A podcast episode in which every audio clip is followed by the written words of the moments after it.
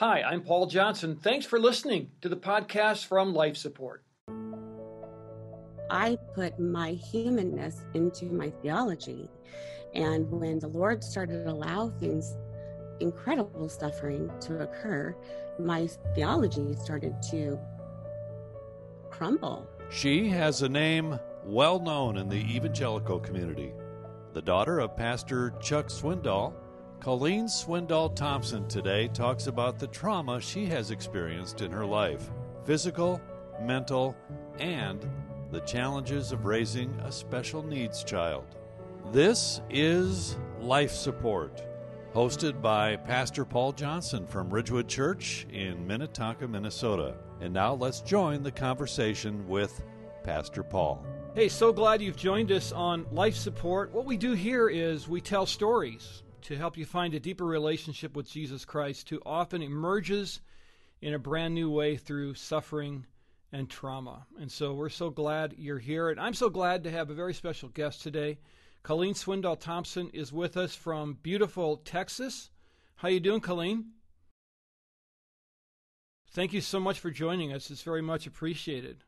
I'm honored to do this with you. Thank you. Now, is Texas still a state or have they become a new country yet? Um, you know, it could change at any moment because in Texas, you never know. But as of today, you're still with us. I'm sorry? As of today, you're still with us, though. Texas that's, is still with us. I know for today. Um, so, on your website, in your ministry, Reframing Ministries, which of course we want to talk about as we go along, there's a paragraph there. For all who have ventured through domestic abuse, parenting a child with multiple disabilities, identity theft, medical mayhem, difficult divorce, betrayal from trusted Christians. And I'm thinking to myself, how are you still standing with all the things you've gone through? You've got quite a journey. I have some great surgeons because I've had 10 surgeries in 10 years and now have two more coming up. Um, and I cling to Jesus, honestly. There are days that it's hard to keep going on, but because of what he's brought me through, um, I I have a passion to encourage others who are going through the trenches, and that's why I'm here, and that's why I talk um, on subjects that are hard. Good for you. Now, in your name, we have to at least touch on this. There's the name Swindoll there, and uh, there that's going to ring a bell with quite a few people. And so, tell us about how you relate to the Swindoll that we all have become familiar with, and maybe even what it was like growing up as his daughter. Because pastors' kids have one thing, and you had it amplified, I'm sure. Well, what's interesting, I think, is that yes, a lot of pastors' kids can go nuts, but the benefit and the joy that I had was being raised by my dad, Chuck, who uh, started Insight for Living 40 years ago, or 42 years ago, I think it was now. But before that, as a child of a pastor, I didn't know any different. So he allowed us to be who we are, which is why he wrote The Grace Awakening, because he raised me. Um, but it just, it was a very wonderful, unusually so, experience for a lot of pastors' kids that I've talked to. So he allowed us to be who we are, and um, I'm I'm so thankful for that. Hmm. As I was watching a video on your website about your story, uh, one of the things that really caught me was what you've been through with one of your children that you highlighted in that video. And um, I've been through the loss of a child, and one of the things you were talking about was I prayed and prayed and prayed for my child and then all of a sudden things happened and I couldn't understand why God would let that happen. Can you kind of backtrack a little bit and tell us that part of your story to begin our time together today?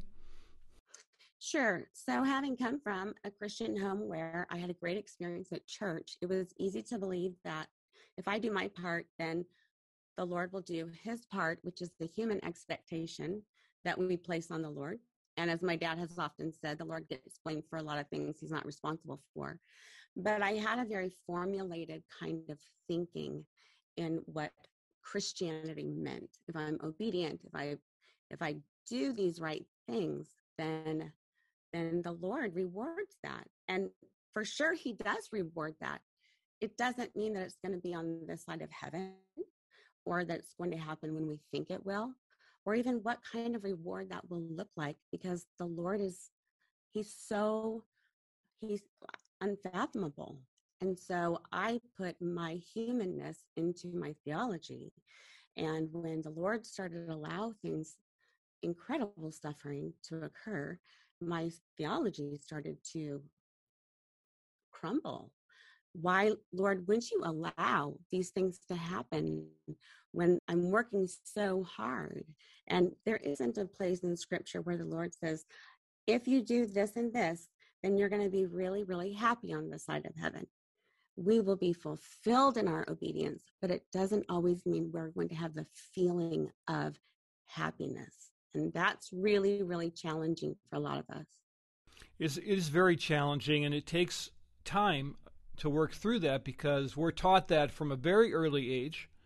Um, and one of the messages I have for young families in my church, Ridgewood Church, is you know, don't expect A plus B to equal C. But of course, they're I young. hate that. I know. You're exactly right. I know. But so, what exactly happened, Colleen? What, what happened in your family that began that journey? Where do I begin with this? Specifically with John, my son with disabilities? Okay. So, John is my third born, and I'd had two very, what we would call typical babies, and was bringing a third one into the world and never ever anticipated. Of course, people don't anticipate having a child with disabilities when they're carrying them. And yet, everything was normal in the pregnancy and in the delivery. And when he was born, I just thought there's just something not right. He's crying all the time. He's allergic to everything. He's throwing stuff up. And we soon learned that he had an immune system disorder, that he had severe asthma and allergies. And that led into a treadmill of doctor's appointments, medications, hospitalizations. At one point, the doctor said, I'm not sure he's going to live through the night. And a parent just isn't prepared to hear that. That's that's um, not in any of the parenting books. And as James talks about, James chapter one, it starts off with we're going to suffer in this world. We will go through times of suffering. And that's a suffering experience, having a child diagnosed with a lifelong disability.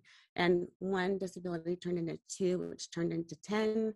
He regressed. We had all kinds of events that happened. He was bullied in school because he was small, had autism and intellectual disability as well then regressed severely when he was seven and a half to eight years old.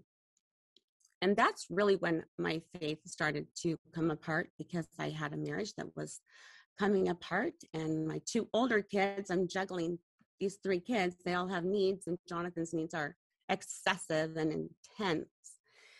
And so I just began to say, Lord, I've taken him to every therapy. I've been as responsible as I know to be. If there's one word that I was raised with is to be responsible, and I was. Um, and when he regressed, I have to say, I just, I told the Lord, I am so done. I can't do this anymore. I don't believe that you're good. I don't believe that you're right and fair. Um, and the good thing is, he already knew that I was feeling that. So it was okay to say it. And when we get really, really honest with the Lord in our experiences, it changes our relationship with Him. And so that was the beginning of changing my relationship with Jesus Christ. It was also the ending of some things that I never expected going through a divorce and moving across the country and being a single parent, having some physical pain that started um, as a result of other issues. So that's where we were when we got here in 2007, and I started the special needs ministry at Insight for Living. Um, and was so excited to do that because I had walked through so much of this alone. I had experienced church with a son with disabilities as being more hostile, distant, not knowing what to do. Where do we put this kid that that is so different?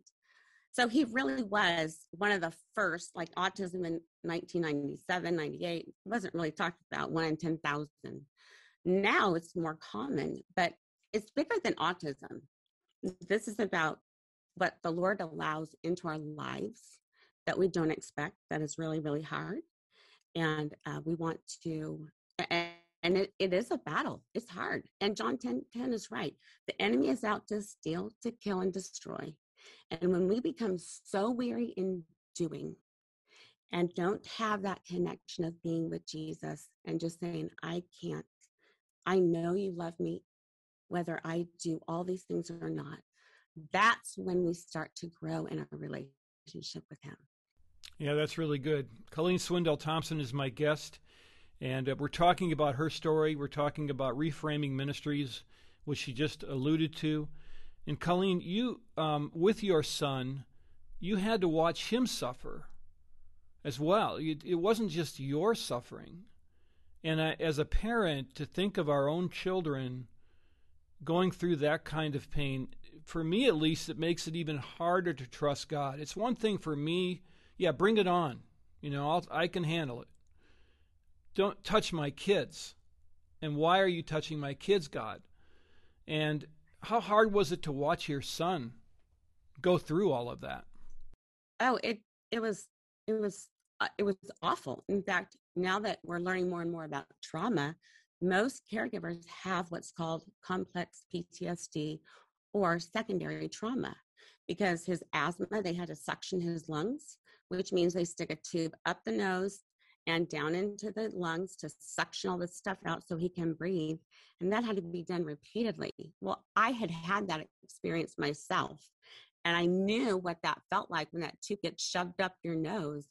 You feel like your brain will explode. And thinking that my son at age um, 12, 13 months was having that done, I sat in the waiting room and I would bawl and think of all the things a parent is to do it's to protect, provide, attach, connect, and be provide a home of safety. And that was so um, terrifying. Terrifying for him, terrifying for me, and we saw the results of that come out later on. It was awful. Yeah. I can relate to that somewhat. When my when my son was shot and killed, I was away, um, and I had to. I couldn't get back right away. I had to catch a flight, and it was an illogical thought completely because he was in a morgue, but he was alone. And so, as a parent, I'm going, I can't leave my child alone. Why are you letting him be alone? And then, as I worked through it and began, to, you know, my theology began to kind of reemerge, I realized that he really wasn't ever alone. But that feeling as a parent is just horrific, especially when you're helpless to do anything about it, right? I I'm so sorry that that happened. First of all, um, and that never goes away from your heart. Right. Um, I think that we can either it's. It, I heard a study the other day that was done by a teacher, and they had an egg and a carrot, and she put the egg in boiling water and then she put the carrot in boiling water and took it out. And she said here's what happens.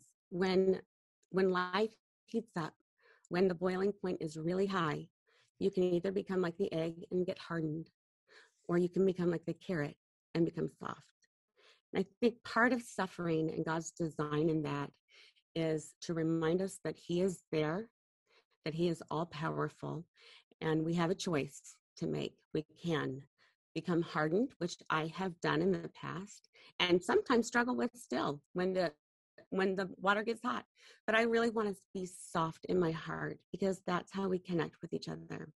So yeah, that that feeling of being alone and not being able to protect. What I clung to was realizing Jesus was God's only son. And God saw him on earth, they were separate, like you just said, he's alone. Suffer his whole life here. Saw him humiliated, stripped, beaten repeatedly, bullied, made fun of. There's not a thing that, as he tells us, There's nothing that we go through that he doesn't understand. He went through all the things that my own son had to endure. And yet I didn't have to watch that. I wasn't present. I didn't know until he came back. But for me, what my saving grace was to remember that God's only son was here, sent by loving God because I needed grace for eternal life. And that's how huge his love is. I could never do that with my kids. I don't understand that kind of love. But that's the kind of love that I cling to when I can't make logical sense of the suffering that children or that people go through in this world. There is pain everywhere, but we have a God who understands that pain. Yeah, amen to that. And I think we underplay that sometimes because we we've sort of um, I think painted over the, the suffering on the cross and made it kind of it is a wonderful symbol, but we always see it with you know beautiful clouds behind it and these wonderful sunset photos of the three crosses and and what happened on that cross was horrific. And then you you think about the Trinitarian relationship that had been unhindered for all of eternity, and all of a sudden the Father can't even look at his Son because of our sin. It's an amazing story. The gospel is simple, but it's profound at the same time. And it does bring hope because there's nothing you're feeling like you I loved what you said Colleen about just come to God with what you're feeling. And I think so many believers are just afraid to pour their hearts out to him thinking they're going to offend him. But he already knows. He already knows it all. He knows exactly what's going to happen. He knows exactly what we're thinking.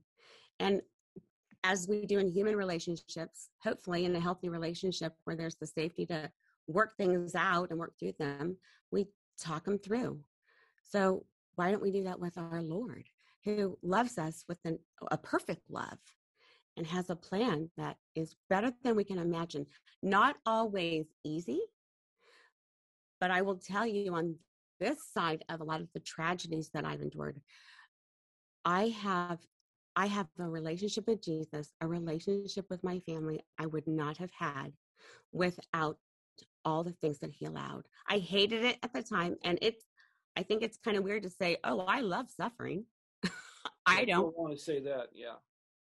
So, yeah, there's a sense of um I think we sometimes elevate our humanity and we minimize, minimize God's sovereignty. And we need to remember that we are human and He is our creator.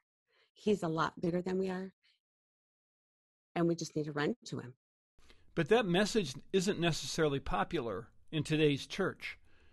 People don't necessarily want to talk about suffering. They don't really want to they don't really want to discuss life as being hard. They they they they're looking for I don't want to say easy Christianity, but we're certainly not dwelling a lot on the suffering part. And maybe we shouldn't dwell on that. But what I found in my own life on the dark nights when there's no sleep night after night after night, that's when the Lord emerges in a way that he had never emerged before. And my relationship with him just deepened, deepened, and deepened through the struggles that you're talking about. And my fear for the evangelical world is that we're going to just breeze past suffering as a tool of God. And when hard things come into our life, we're going to miss God in it. Because we're we just get busy, we buy stuff, we go places, we try to fill our souls up with other things. How hard was it just to sit still, Colleen, and let God do that work in your heart? Um, I didn't sit still for a long time because I thought I needed to do the responsible thing. And there is a balance between being responsible for sure on, with what the Lord has put on your plate, but also going, Lord, I need I need soul care, I need soul rest. In fact, um, it is interesting that the church. I read a study the other day of pastors when they were asked would they preach on gossip and sin or would they preach on trauma and abuse? Like, how many times are those two subjects in their sermons?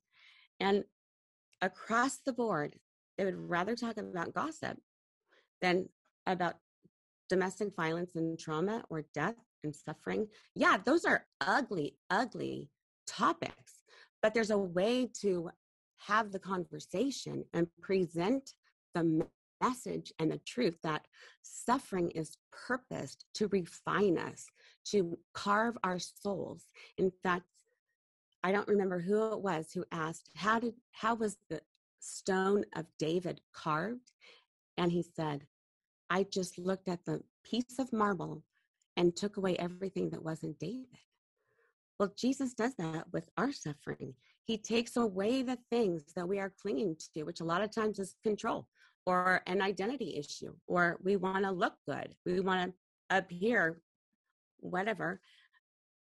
And yet, that's not having our identity in Christ, it's our identity in self. So, no, suffering isn't a popular topic, although my dad was told as he started his ministry years ago if you preach to the suffering, you will never have an empty seat. So, my longing is can we just normalize the conversation? Yes, there's gossip in the church. Yes, there's there's horrible things that are hard to deal with in the church. And that also includes things like trauma and violence and death and loss of children and divorce and messy stuff. Can we walk with each other together instead of avoiding it altogether? Yeah. Tell me about reframing ministries, Colleen, and what you do there. So, excuse me, reframing really emerged out of special needs. When I started the special needs um, program through Insight, I realized there special needs just isn't for a kid who has autism and is under age five. A special need is created when we go through an experience that is beyond our ability to cope, that, that goes beyond the structures that we currently have in place to survive. And it brings us to our knees. And when I started to realize that, I also realized I'm having a lot of physical issues. Was in a car accident, broke my neck, have had two back surgeries. And it's been through those times of being literally on my back, going, Lord, the pain is so great. I cannot, I don't want to keep living it. so, so painful. And that's really how reframing emerged, which is somewhat like a do it yourself concept, which is opposite of what we do in this world because we trust Jesus. But when the Lord steps in and we allow him to have control and be sovereign in our lives and we are surrendered. The process goes from being ruined, it's a three step process. I spell out the word reframing. And ruin, when they in a do it yourself situation or the house situation where they come in and, and clear everything out of the house. I've never seen a person on TV go, That's such a bummer they took out my ugly kitchen.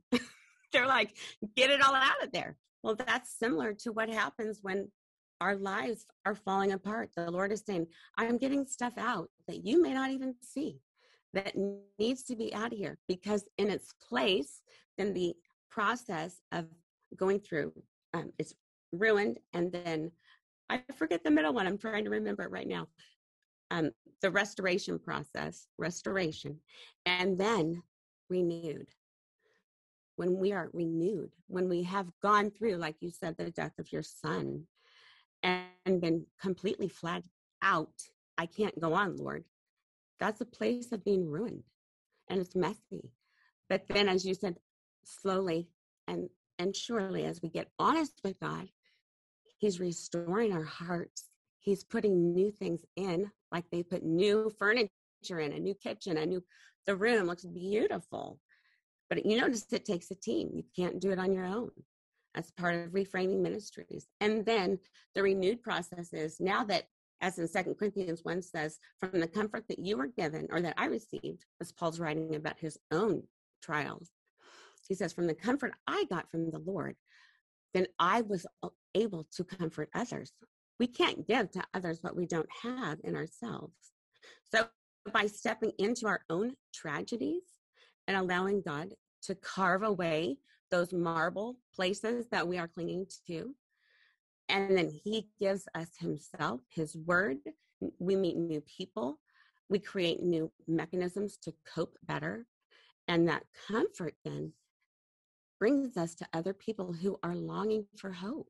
So that's really the reframing process. We're all in it at some point. some areas of my life I'm still going through some ruined stages because I'm human. And then other areas like today, where I get to talk about this, giving people hope. That's the renewed part. So that's how reframing came together from really falling apart physically, spiritually, emotionally, and then having the Lord put me back together again. And don't forget, we're talking about suffering. We're talking about God's work in our lives. Deuteronomy 3:22. Do not be afraid of them. The Lord your God himself will fight for you. Not just stand with you, not just kind of be there, but he will fight for you. So you're not alone. And if something has rung a bell with you today, please reach out, get help, talk about it don't hold it inside. There are others that will be able to identify with you. Thanks again for listening today. Want to thank Faith Radio and Five Stone Media, and we'll catch you next time right here on Life Support.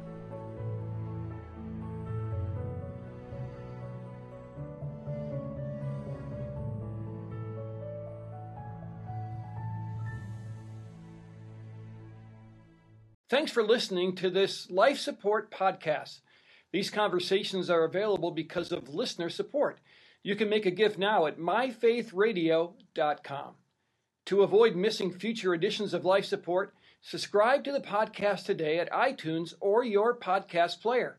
And thanks for sharing this audio link with a friend and grow the impact of life support.